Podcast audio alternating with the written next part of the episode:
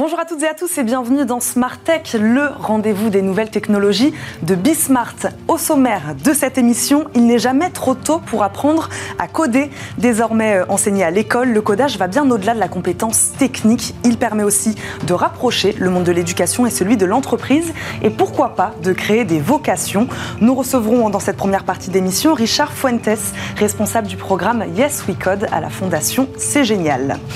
À quoi ressemblera l'hôpital de demain? L'IA semble en tout cas au cœur des enjeux. Aide au diagnostic, chirurgie robotique ou simplement traitement à grande échelle des données de santé? De quelle manière l'intelligence artificielle redessine-t-elle l'hôpital? Réponse tout à l'heure. Et puis aujourd'hui, le rendez-vous Privacy, focus sur une application que connaissent bien vos adolescents, TikTok. Hervé Lejouan, fondateur de Prive Only, nous donnera quelques conseils pour bien l'utiliser et se prévenir des de la plateforme. Et enfin, et demain, avec Cécilia Sévry, on découvrira avec elle tout à l'heure une innovation robotique inspirée de la nature, des lézards plus précisément. Et comme les lézards, ce robot grimpe lui aussi au mur. Mais tout de suite, je vous le disais, c'est l'heure de l'interview du jour.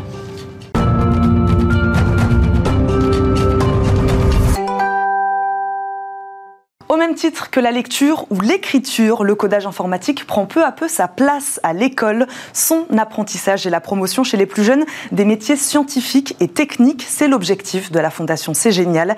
Depuis 2006, elle met en place des projets numériques dans les collèges et lycées de France. Nous recevons aujourd'hui Richard Fuentes, responsable de l'innovation et du programme Yes We Code à la Fondation C'est Génial. Bonjour. Bonjour. Bienvenue sur le plateau de Smart Tech. Que cherchez-vous à créer des vocations? C'est ça?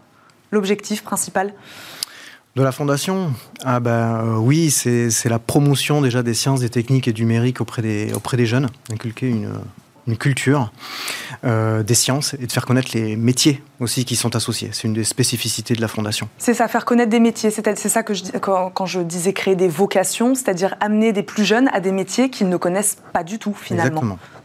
Euh, Est-ce que ça a déjà été le cas? Est-ce que vous avez déjà euh, vu un jeune peut-être euh, créer cette lumière dans l'œil d'un jeune, d'un lycéen, d'un collégien? Est-ce que vous avez vu ou vous avez senti que vous aviez créé quelque chose? Alors c'est arrivé, j'ai un souvenir en tête justement dans le cadre d'une action que l'on mène, Yes We Code, sur les sciences du numérique, ou dans le cadre d'un atelier scientifique dans un lycée à Massy, mhm. euh, un élève qui était en décrochage scolaire, euh, qui euh, s'absentait beaucoup mhm. aussi. Et dans le cadre de cette action, qui avait pour vocation de lancer des élèves sur du, codage à travers des, un kit d'objets connectés, mhm. c'est révélé. donc moi j'ai pu le voir. son enseignant de mathématiques qui a encadré l'atelier a pu aussi en témoigner. Et cet élève a réussi à se raccrocher au système euh, scolaire notamment, grâce, à, grâce au codage finalement. Donc il y a de la lutte aussi contre le décrochage scolaire finalement dans ce que vous faites et peut-être de l'inclusion sociale. On va, on va en parler. Ça peut arriver, oui. Avec combien d'établissements travaillez-vous euh, actuellement? Alors, dans le cadre de l'action Yes We Code, nous serons en octobre à peu près à 550 collèges et lycées accompagnés sur 17 académies, dont Mayotte. On arrive dans les dans les dom-toms euh, cette année. Ouais. Euh, c'est un enjeu, je le disais, enfin vous le disiez, éducatif. Euh, c'est aussi pour vous un enjeu pour le secteur industriel en peine de candidats. On est sur des métiers qui recherchent beaucoup de candidats. Ça aussi, c'est important pour vous? Alors c'est très important parce qu'on est dans des métiers qui se transforment beaucoup, mhm. euh, pas que dans les filières scientifiques, techniques et numériques. Mhm. Et euh, beaucoup de, filières sont en, on va dire, en tension mhm. euh, et cherchent aussi des nouveaux profils. Et il y a notamment un manque de, femmes, beaucoup, dans le secteur du numérique, si on parle du numérique. C'est pas, c'est pas nouveau, hein, on en parle pas mal. et c'est vrai que souvent, à l'école, euh, ben les, les, les, filles se dirigent un petit peu moins vers des disciplines techniques, scientifiques, et du coup, après, moins vers des filières et des métiers de ce secteur. C'est pour ça, Richard Fuentes, qu'il faut commencer tôt cet apprentissage du codage, des sciences du numérique, pour amener justement ces jeunes filles vers ces métiers-là alors plus on commence tôt, je pense, mieux c'est. Mhm. C'est vrai que nous à la Fondation, on a jusque-là on touche les collèges et les lycées mhm. au moment où des questions euh, d'orientation mhm. euh, commencent vraiment à prendre leur place. Voilà. Mais il est vrai que sur l'apprentissage, on va dire, du, du codage, bah, beaucoup commencent déjà au primaire. Hein. Des professeurs des écoles, déjà, arrivent à mettre en place des, des, ateliers, même débranchés sur le, sur le codage. On commence de plus en plus tôt et c'est possible d'apprendre à coder très tôt. C'est possible, bien sûr. Yes We Code, c'est l'apprentissage du codage, mais pas seulement, je crois. C'est pas que euh, le codage, effectivement. Euh, le principe, c'est d'accompagner des enseignants et leurs élèves sur la mise en place euh, de projets connectés à travers tout un, kit d'outils connectés, de cartes programmables. Alors, je vous en ai amené une, je l'ai ah, cachée oui, dans ma poche. Regardez.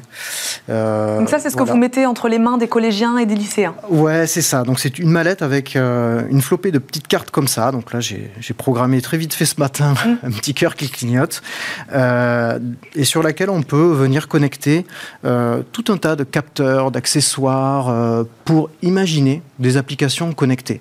Donc les élèves, quand mmh. ils décident de faire un compteur de porte, une alarme de casier, mmh. voilà, tout un tas d'applications comme ça, ils vont devoir passer à un moment donné par, euh, par le codage. Mhm. Voilà, l'algorithme et le codage. Mais c'est pas que ça. Finalement, euh, ils ont euh, une problématique à résoudre. Mhm. du coup, pour cela, ils vont travailler en équipe. Ils vont devoir susciter un petit peu leur esprit de créativité et d'innovation. ils vont devoir parfois bricoler, modéliser.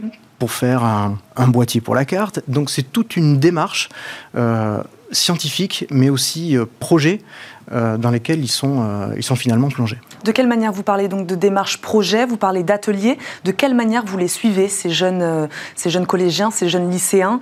Vous les voyez une fois, ponctuellement, puis une autre fois? Comment se déroulent vos ateliers? En combien d'étapes exactement se déroule Alors ça se déroule dans le cadre scolaire et la particularité du coup de cette action, c'est d'accompagner au mieux les enseignants, soit dans le cadre de cours, pourrait mettre en place ce genre de projet avec les élèves, mhm. soit dans des, euh, dans des temps périscolaires, j'ai envie de dire, des ateliers scientifiques, des temps accordés entre midi et deux, et on accorde une attention toute particulière à la formation des enseignants, mhm. euh, pour leur permettre de, de faire évoluer leur pratique pédagogique. Mhm. Euh, donc, soit et de pour des continuer l'apprentissage quand vous, vous n'êtes plus là aussi, peut-être C'est vraiment le but. C'est-à-dire que, et pour cela, pour pouvoir les accompagner au mieux sur des formations techniques, mhm. pédagogiques aussi à utiliser ces dispositifs. On va travailler en collaboration sur chaque académie avec euh, des services des rectorats qui sont plus dédiés aux problématiques euh, numériques, mais aussi avec d'autres associations de culture scientifique et technique sur chaque territoire pour euh, mettre en place ces formations, suivre euh, les enseignants et les projets des élèves en classe tout au long de l'année, leur proposer des ressources pédagogiques, prévoir des moments aussi d'échange, de retour d'expérience mmh. entre, euh, entre enseignants. Et généralement, on termine, enfin, on termine l'année à chaque fois mmh. avec un, concours de vidéos de projets aussi. Les élèves peuvent venir défendre leur projet en 1 minute 30 et on vient les valoriser. Et euh, on organise généralement entre deux et trois événements aussi par an à la fin de l'année pour réunir ces groupes d'élèves et inviter aussi des acteurs de la culture scientifique mhm. à ces événements et des entreprises et des professionnels pour susciter justement ces échanges et voir ce que sont capables de faire les jeunes. Vous parlez du monde de l'entreprise. En effet, Richard Fuentes, je crois que c'est très important pour vous d'impliquer le monde de l'entreprise dans ce que vous faites. Euh, qu'est-ce que ces entrepreneurs, ces acteurs de l'entreprise peuvent apporter ou apportent à vos ateliers? Euh, Je crois que vous, vous créez des rencontres aussi entre les plus jeunes et les acteurs du monde de l'entreprise. Exactement. La Fondation C'est Génial organise aussi des événements école-entreprise, mhm. soit euh, des visites euh, pour les enseignants, pour leur faire découvrir euh, un centre de R&D, mmh. euh, voilà, une chaîne de montage. mais on organise aussi des rencontres entre des ingénieurs, techniciens, femmes et hommes dans les classes pour que ces professionnels viennent témoigner de leur parcours, mmh. de leur métier et répondre à toutes les questions des jeunes. Voilà. Et dans le cadre de Yes We Code, on, fait une transversalité avec cette action-là mmh. sur les sujets du numérique. On est toujours dans, cette, euh, dans cet esprit, en tout cas, de créer des vocations et d'amener ces plus jeunes à ces métiers, de leur donner envie, avec des gens qui y travaillent et qui y sont. Bien sûr, et puis il faut raccrocher ça à la réalité. C'est-à-dire que mm. le Kit Yes We Code, ces petits joujoux, etc., mm-hmm. c'est, euh, même s'il y a des, des, des, cartes programmables professionnelles, etc., mm-hmm. c'est un prétexte aussi pour les plonger euh, dans le numérique et, et, montrer que dans la vraie vie ou dans des entreprises aussi, mm. ben, on, on, doit répondre à des problématiques techniques, mais le but de ces rencontres, que ce soit en présentiel, en webinaire, ben, c'est de, de, faire le lien et de leur montrer quelles sont les applications, les usages, les enjeux mhm. aussi de ces filières et de ces métiers. Richard Fuentes, une dernière question. On en parlait un peu tout à l'heure. Vous parliez de raccrocher certains jeunes au système, au système scolaire. 30% des établissements euh, Yes We Code sont en réseau d'éducation prioritaire. Euh, quand on parle de numérique, on parle aussi, hein, c'est vrai, de fracture numérique. Mm. Ça, c'est un enjeu qui est important pour vous d'aller voir ceux peut-être qui sont le plus éloignés aujourd'hui du numérique. Exactement. Euh, nous avons des, objectifs, euh, nous sommes fixés des objectifs mhm. de toucher ces, euh, ces établissements en éducation prioritaire, dont les jeunes sont souvent issus d'origine sociale qui ne qui permettent pas à ces jeunes peut-être très tôt d'être en contact avec avec ces métiers. Les parents euh, voilà sont pas forcément tous ingénieurs ou techniciens, mhm. donc ils n'ont pas cette culture là ça peut être des quartiers aussi où il y a moins de choses proposées en termes de culture scientifique et technique. Euh, et quand on parle de réseau d'éducation prioritaire euh, et de public éloigné, on a pour objectif, nous aussi, de toucher euh, les zones éloignées géographiquement. Mhm. Donc, même en, campagne, il y a des problématiques qui sont différentes. mais l'éloignement fait aussi que on est loin mhm. de, l'information. Et, et on touche beaucoup d'établissements qui sont dans des zones rurales. Euh, sur le territoire. Merci beaucoup, Richard Fuentes, de nous avoir accompagnés. Je le rappelle, vous êtes responsable de l'innovation et du programme Yes We Code à la Fondation C'est Génial. Merci, Merci de nous avoir, avoir accompagnés. C'est l'heure de notre débat du jour. Focus aujourd'hui sur l'hôpital de demain.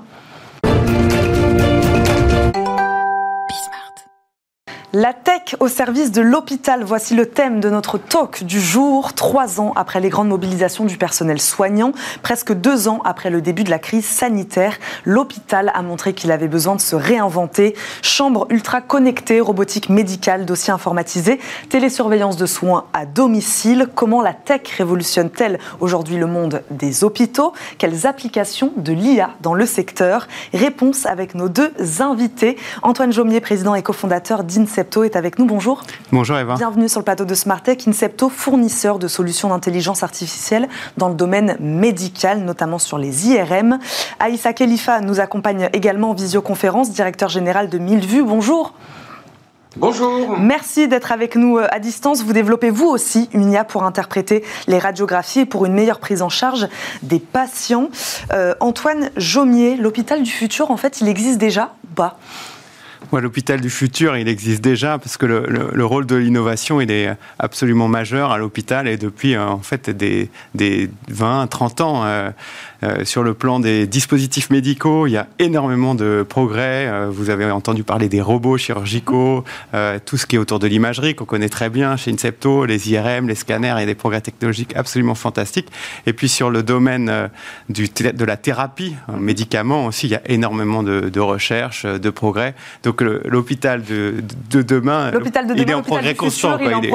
Par contre, il y a des choses qui vont, il y a des choses qui vont changer. Mm. Vraiment, c'est autour de, du digital euh, de l'arrivée des applications mhm. euh, et de l'intelligence artificielle. Aïssa Khalifa, vous êtes d'accord avec ça, avec ce constat? En fait, on y est déjà finalement, l'hôpital évolue déjà. Ah oui, le, changement à l'hôpital, il est long, mais il est continu. Hein. donc euh, aujourd'hui, ce qu'on sait, c'est que l'hôpital du futur, il ressemblera beaucoup, au moins en apparence, à l'hôpital d'aujourd'hui, mais en apparence seulement. C'est-à-dire qu'il y a des choses qui se mettent en place et qui vont impacter l'organisation, le workflow de, de, l'hôpital. Alors aujourd'hui, c'est fait de manière parcellaire, à droite, à gauche, c'est pas nécessairement coordonné, urbanisé en matière de, de système d'information, mais euh, les composants de cet hôpital du futur existent effectivement déjà en grande partie.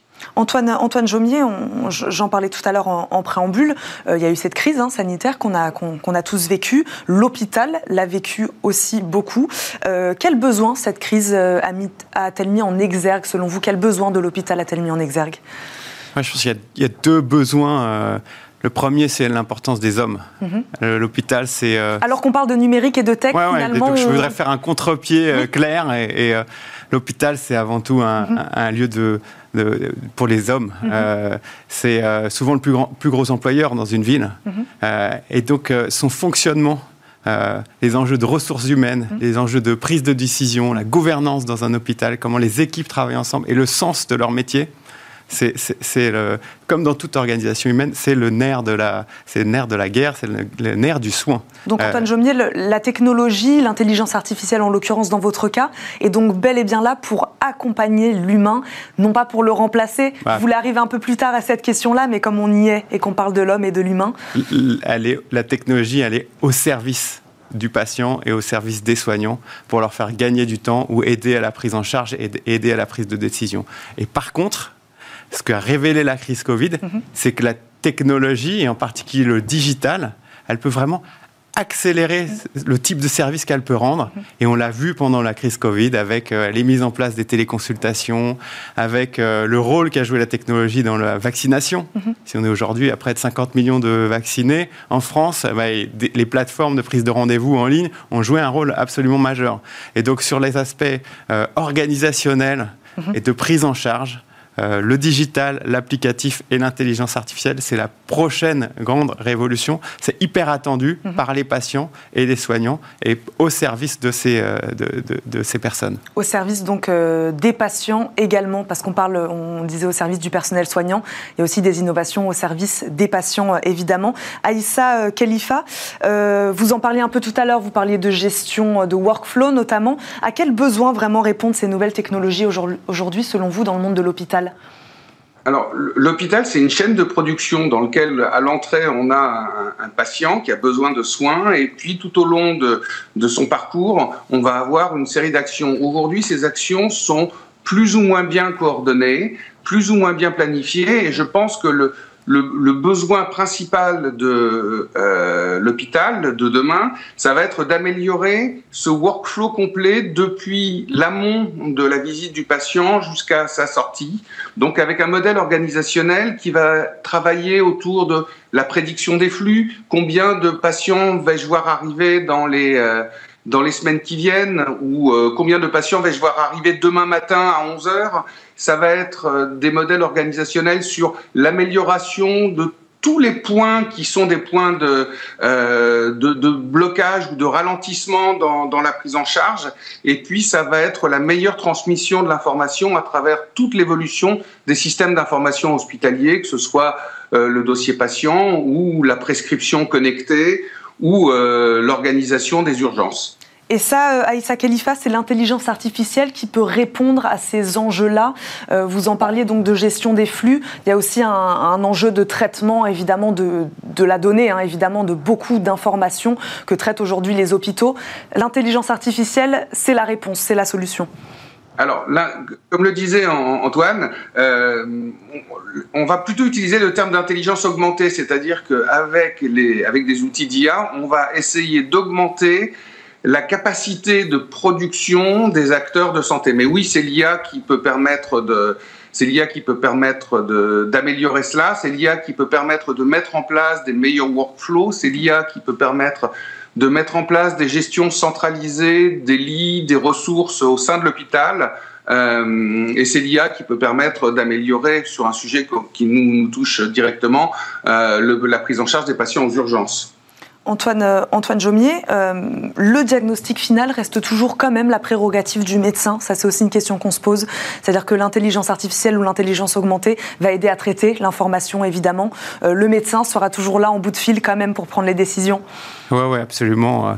Peut-être à 5-10 ans, il y aura des rôles différents pour l'intelligence artificielle, mais mm. aujourd'hui, les applications qu'on commercialise, mm-hmm. qu'on propose aux hôpitaux et cliniques, d'un point de vue réglementaire, ce sont des aides au diagnostic, mm-hmm. mais la décision euh, de diagnostic, euh, celui qui signe le rapport, ça reste euh, le médecin, le radiologue. Donc on est vraiment dans l'aide, mm. faire gagner du temps, mm-hmm. réassurer, dire sur des cas simples, là tu peux aller vite, mm. moi je l'ai lu aussi, et il n'y a, pas de, a pas de pathologie. Par contre, attention sur celui-là, arrête-toi il y a quelque chose.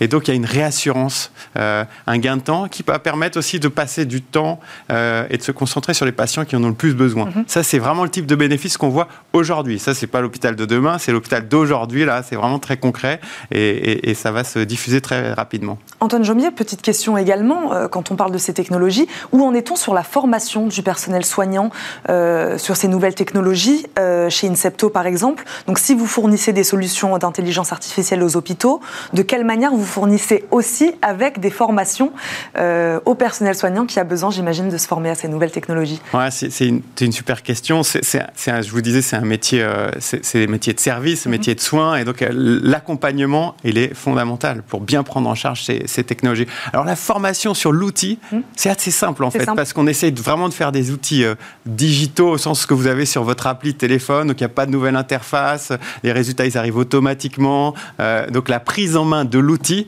elle se fait en, cinq minutes. Et par contre, ce qui est important, c'est de réfléchir à cet outil, qu'est-ce qu'il m'apporte mhm. et comment je me réorganise en tant qu'équipe autour de cet outil. Comment en tant que euh, et souvent on va aller jouer sur l'interdisciplinarité, c'est-à-dire l'interface entre la radiologie et les urgences mhm. ou euh, la radiologie et la chirurgie orthopédique. Et donc j'ai une nouvelle information qui me permet de mieux trier les patients et comment, en tant qu'équipe clinique, je vais me réorganiser pour aller exploiter cette information mm. et réorganiser ma façon de prendre en charge le patient. C'est intéressant ce que vous dites, Antoine Jaumier, sur ce, ce passage, cet échange d'informations.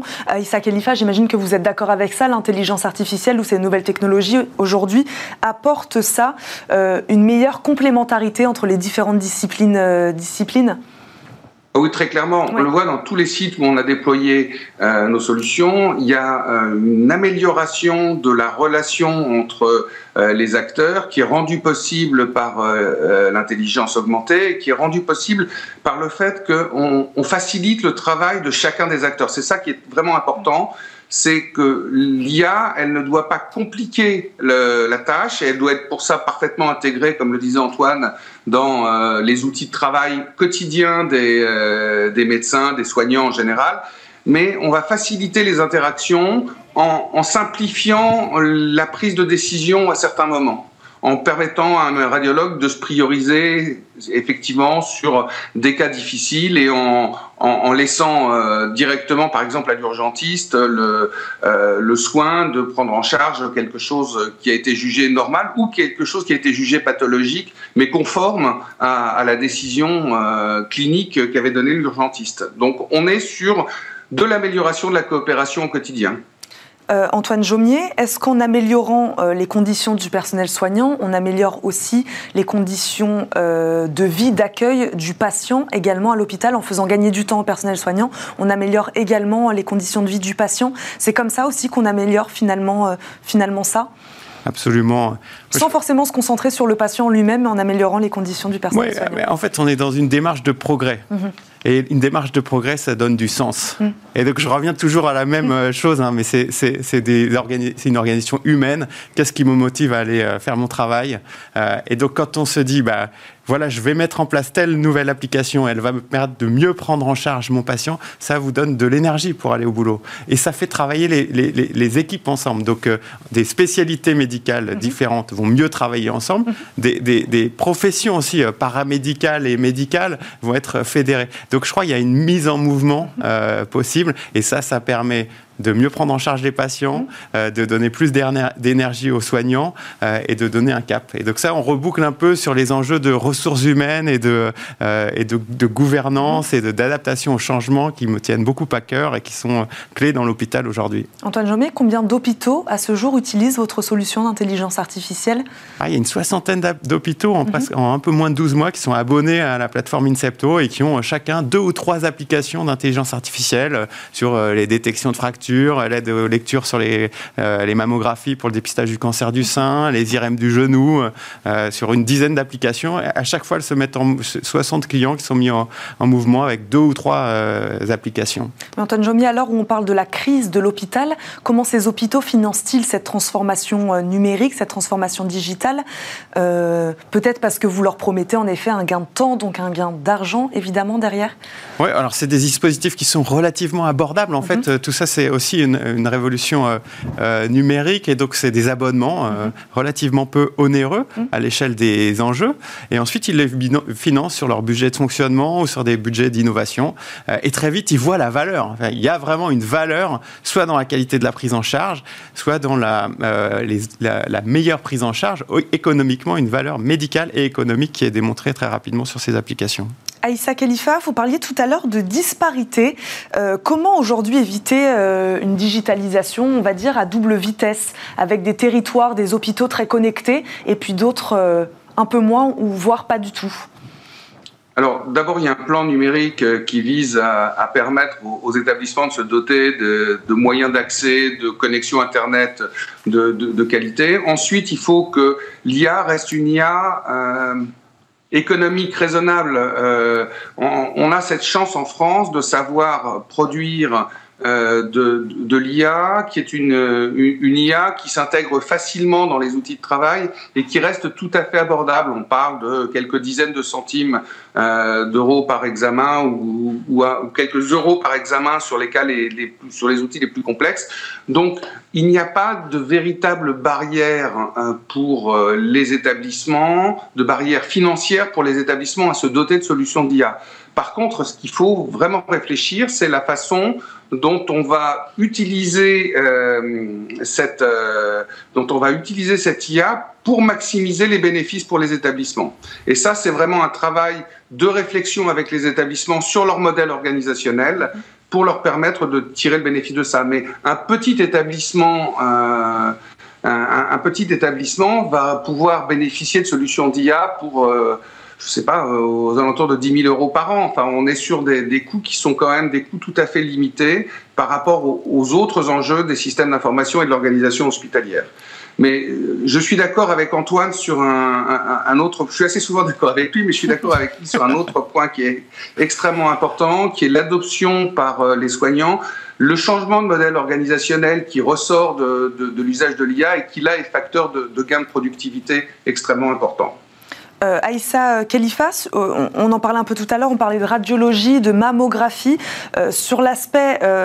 Enfin, aujourd'hui, quelles sont les pathologies pour lesquelles ces technologies sont un vrai plus? Et peut-être demain, vous allez nous dire celle de demain également.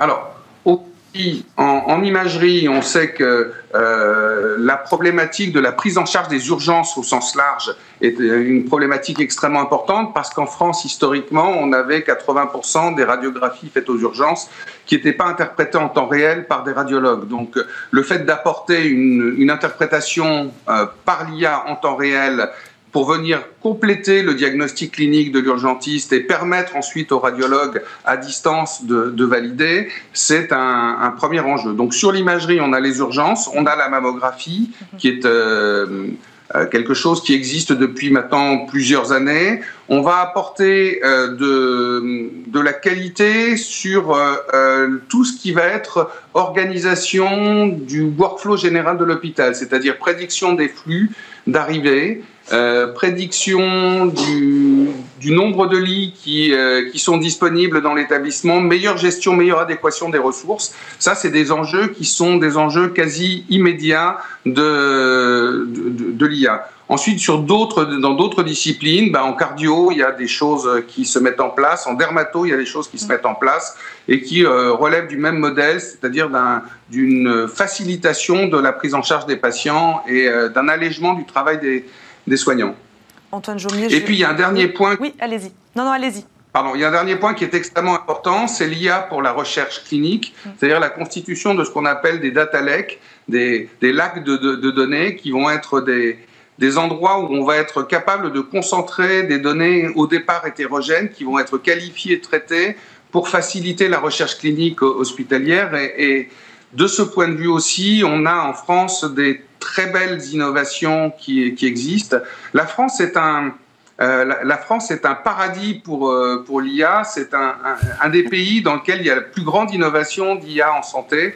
Des sociétés comme celle d'Antoine ou, la mienne sont partie des, entre guillemets, des, pépites qui euh, vont se projeter non seulement sur le marché français, mais à l'international. Et on a cette chance en France de disposer de, ressources euh, qualifiées. Ça me ramène à ce que, au, point précédent sur Richard Fuentes, ces petits jeunes qui demain vont peut-être être des ingénieurs, des data scientists ou des ingénieurs d'IA. Euh, c'est pour le pays une ressource considérable pour son patrimoine hospitalier, mais aussi pour euh, l'économie générale du pays. On, l'a vu, donc beaucoup de nouvelles applications possibles dans plusieurs ou de multiples disciplines, Antoine Jomier. Dernière question, euh, on parle de données, donc de stockage évidemment de données. Comment aujourd'hui garantir euh, un hôpital, on va dire, numériquement sûr? Aujourd'hui, où stockez-vous vos données? Expliquez-nous il y a des, euh, beaucoup de travail sur la, sécurité, sécurité informatique. Donc en fait, on n'applique le traitement que sur euh, euh, l'examen du patient. Mhm. Avant que cet examen soit traité par l'intelligence artificielle, il est désidentifié. Euh, l'intelligence artificielle fait son travail et il est réidentifié en local à l'hôpital. Euh, et les données ensuite sont euh, effacées. Donc le patient devient anonyme à un moment le, Quand le traitement s'applique, mmh. le patient est anonyme. Et tout ça, ça s'opère dans le cadre d'une boucle qui est, où tous les acteurs sont hébergeurs de données de santé et donc ils, euh, ils se mettent en conformité avec des règles très strictes sur la gestion des de données patients et ils sont audités sur ces, euh, sur ces critères-là. Euh, et, donc, et ces standards montent année après année. Donc je crois qu'il y a, a c'est un, élément super important. Il faut qu'il y ait de la confiance sur ces sujets, mhm. sur ces traitements des données. Nous, en tant que plateforme aussi, vous avez une responsabilité. On a une responsabilité super importante vis-à-vis du RGPD. Mhm. Euh, on prend cette responsabilité. On travaille avec différents partenaires d'intelligence artificielle. Euh, on travaille qu'avec des partenaires qui ne gardent pas les données et qui sont en conformité avec toute cette euh, procédure que je vous ai partagée. Merci beaucoup à tous les deux d'avoir participé à ce débat passionnant. Antoine Jomier, président et cofondateur d'Incepto, merci de nous avoir accompagnés. Merci beaucoup. Aïssa Khalifa, directeur général de Mille Vues, merci à vous aussi. on marque une courte pause et puis on se retrouve tout de suite pour votre rendez-vous Privacy.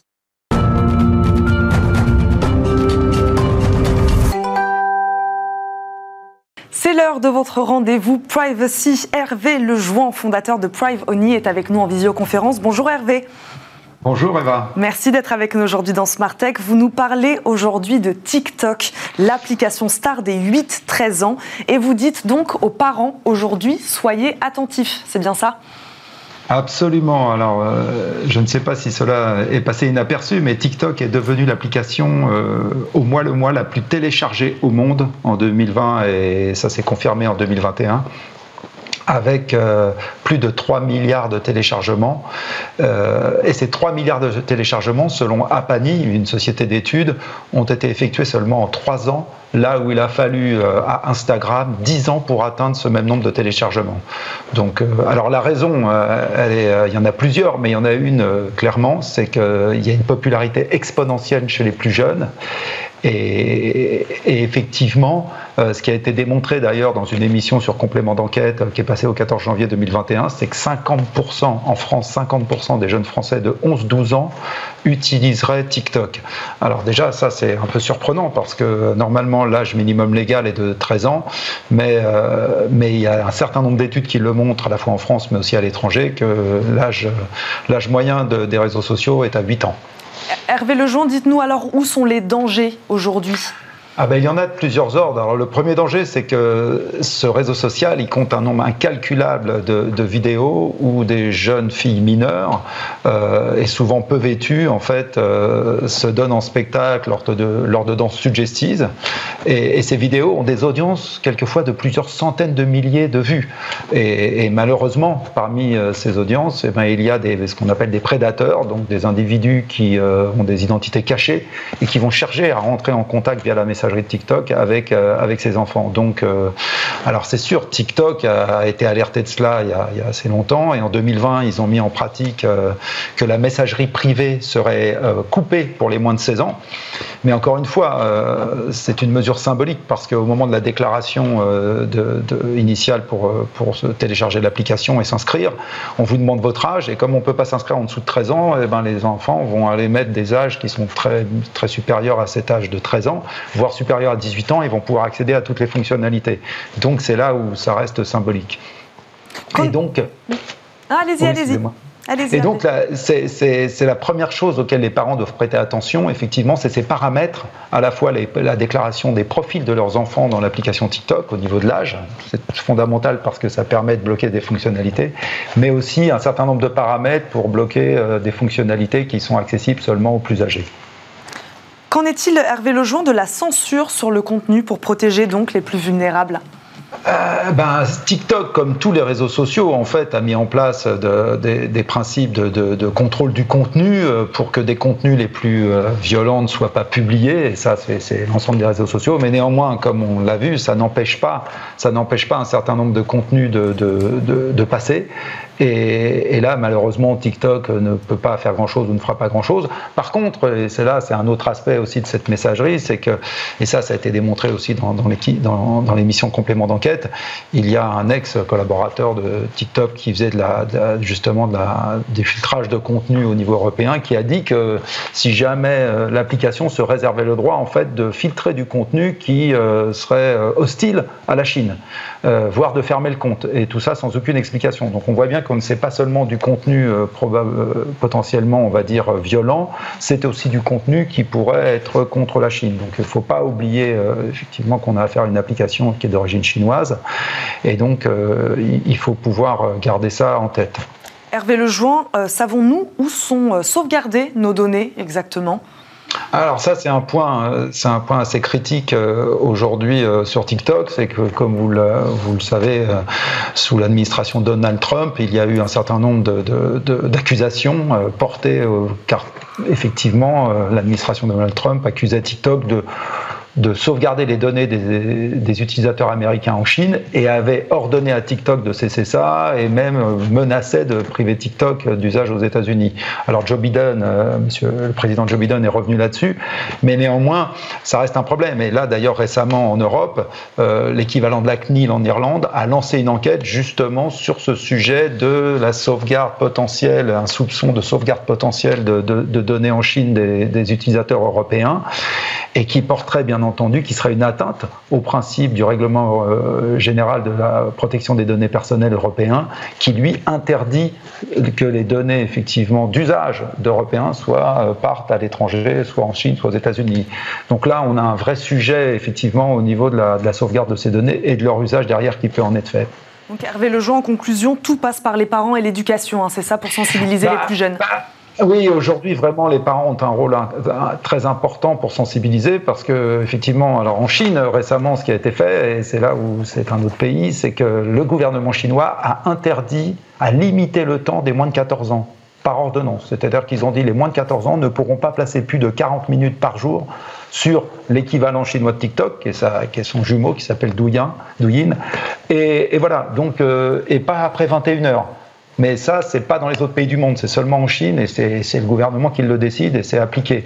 Mais nous, en Europe et dans les pays occidentaux, c'est vraiment les parents qui ont un rôle fondamental et le gouvernement qui a mis en place des plateformes éducation.gouv.fr sur lesquelles les parents peuvent se référer, qui permet de contrôler et de voir comment protéger les plus jeunes dans ces environnements Internet. Merci beaucoup Hervé Lejean. Je le rappelle, vous êtes fondateur de Prive Only. Merci beaucoup d'avoir mis en lumière euh, les dangers hein, et les risques donc de cette application TikTok. On se retrouve très vite, bien sûr, dans Smart Tech. Tout de suite et demain avec Cécilia Sévry.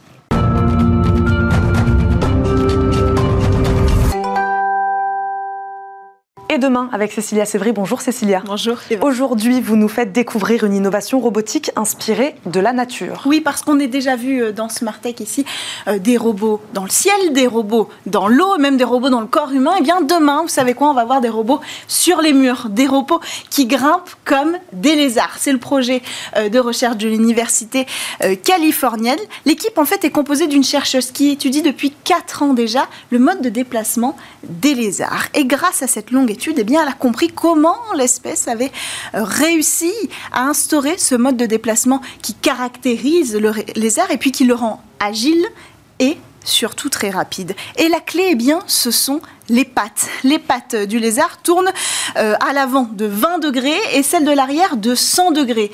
Et ce mouvement de pattes, il définit absolument pas euh, la direction du lézard. Elles peuvent être absolument dans l'autre sens. Donc là, on a compris en fait qu'il y avait un intérêt pour la stabilité euh, de l'animal. C'est sur ce quoi les chercheurs se sont concentrés. Sur ce point particulier, ils ont créé un premier robot qui ressemble pas du tout un lézard, mais qui en a exactement la même démarche. Et comment le robot grimpe-t-il au mur alors, Cécilia? Expliquez-nous. Alors, euh, pour grimper au mur, il fait comme le gecko. Euh, par exemple, il utilise ses griffes et ses coussinets collants. Ici, c'est exactement la même chose. Un adhésif est posé sur les griffes, du, sur les pattes, les extrémités robotiques du lézard, et puis il y a des griffes qui sont cette fois en plastique imprimées en 3D. Alors, je précise quand même que cette structure, elle a le même poids à peu près qu'un lézard traditionnel. Elle fait 15 cm de long pour 250 grammes et elle est principalement construite imprimée en pièces euh, en 3D. Donc le robot, il se déplace grâce à une batterie euh, qui est au milieu et il a ses extrémités des pivots qui vont permettre de reproduire exactement le même mouvement euh, que le lézard. Et c'est intéressant parce qu'en fait, les chercheurs en robotique ont réalisé que le mouvement le plus optimal pour être rapide et agile, c'est exactement le mouvement de rotation qu'avait trouvé le lézard au fur et à mesure de son euh, évolution. Donc ce qui est intéressant dans cette technologie, c'est qu'au lieu de se concentrer comme d'habitude, bien sûr, l'intelligence artificielle, l'interaction euh, du robot. Là, on se concentre, on se focalise précisément sur le mouvement et l'agilité. C'est une nouvelle approche de la robotique, Cécilia. Exactement, et cette innovation, elle va permettre eh bien d'envisager des robots tout-terrain. On a déjà euh, du savoir sur l'interaction, il nous manque de l'agilité pour ces robots. C'est ce qu'on va pouvoir avoir ici. Il faudrait rajouter à ce robot une caméra, c'est la prochaine étape, euh, et puis augmenter évidemment son autonomie. C'est là que le savoir-faire en intelligence artificielle interviendra. Et puis ce robot, il pourra devenir un robot de communication, il pourra servir euh, d'opération de recherche pour les opérations de recherche ou alors de sauvetage ou alors de télécommunication. Mais la piste la plus prometteuse, eh bien, c'est euh, de l'exploration spatiale. Parce que les rovers aujourd'hui qui sont sur ça Mars, vous hein, ça. ça, me parle évidemment. les rovers qui sont sur Mars ou qui sont sur la Lune, ils sont euh, limités particulièrement sur les zones rocheuses. Et c'est le cas hein, sur Mars et sur la Lune. Ici, le robot pourrait, euh, les arts pourraient grimper toutes ces zones et apporter encore plus d'informations et repousser les limites de l'exploration. D'ailleurs, l'Agence spatiale européenne travaille à son propre modèle de robot lézard. Merci beaucoup, Cécilia, de nous avoir présenté ce robot lézard qui grimpe au mur. Donc. Exactement. Merci beaucoup. C'est déjà la fin de cette émission. À suivre le Lab, 4 jeunes startups euh, d'avenir à découvrir avec Cécilia Sévry. Merci à tous de nous avoir suivis. Demain, vous retrouverez Delphine Sabatier à la présentation de ce rendez-vous. Je vous souhaite une excellente journée sur Bismart et je vous dis à très vite.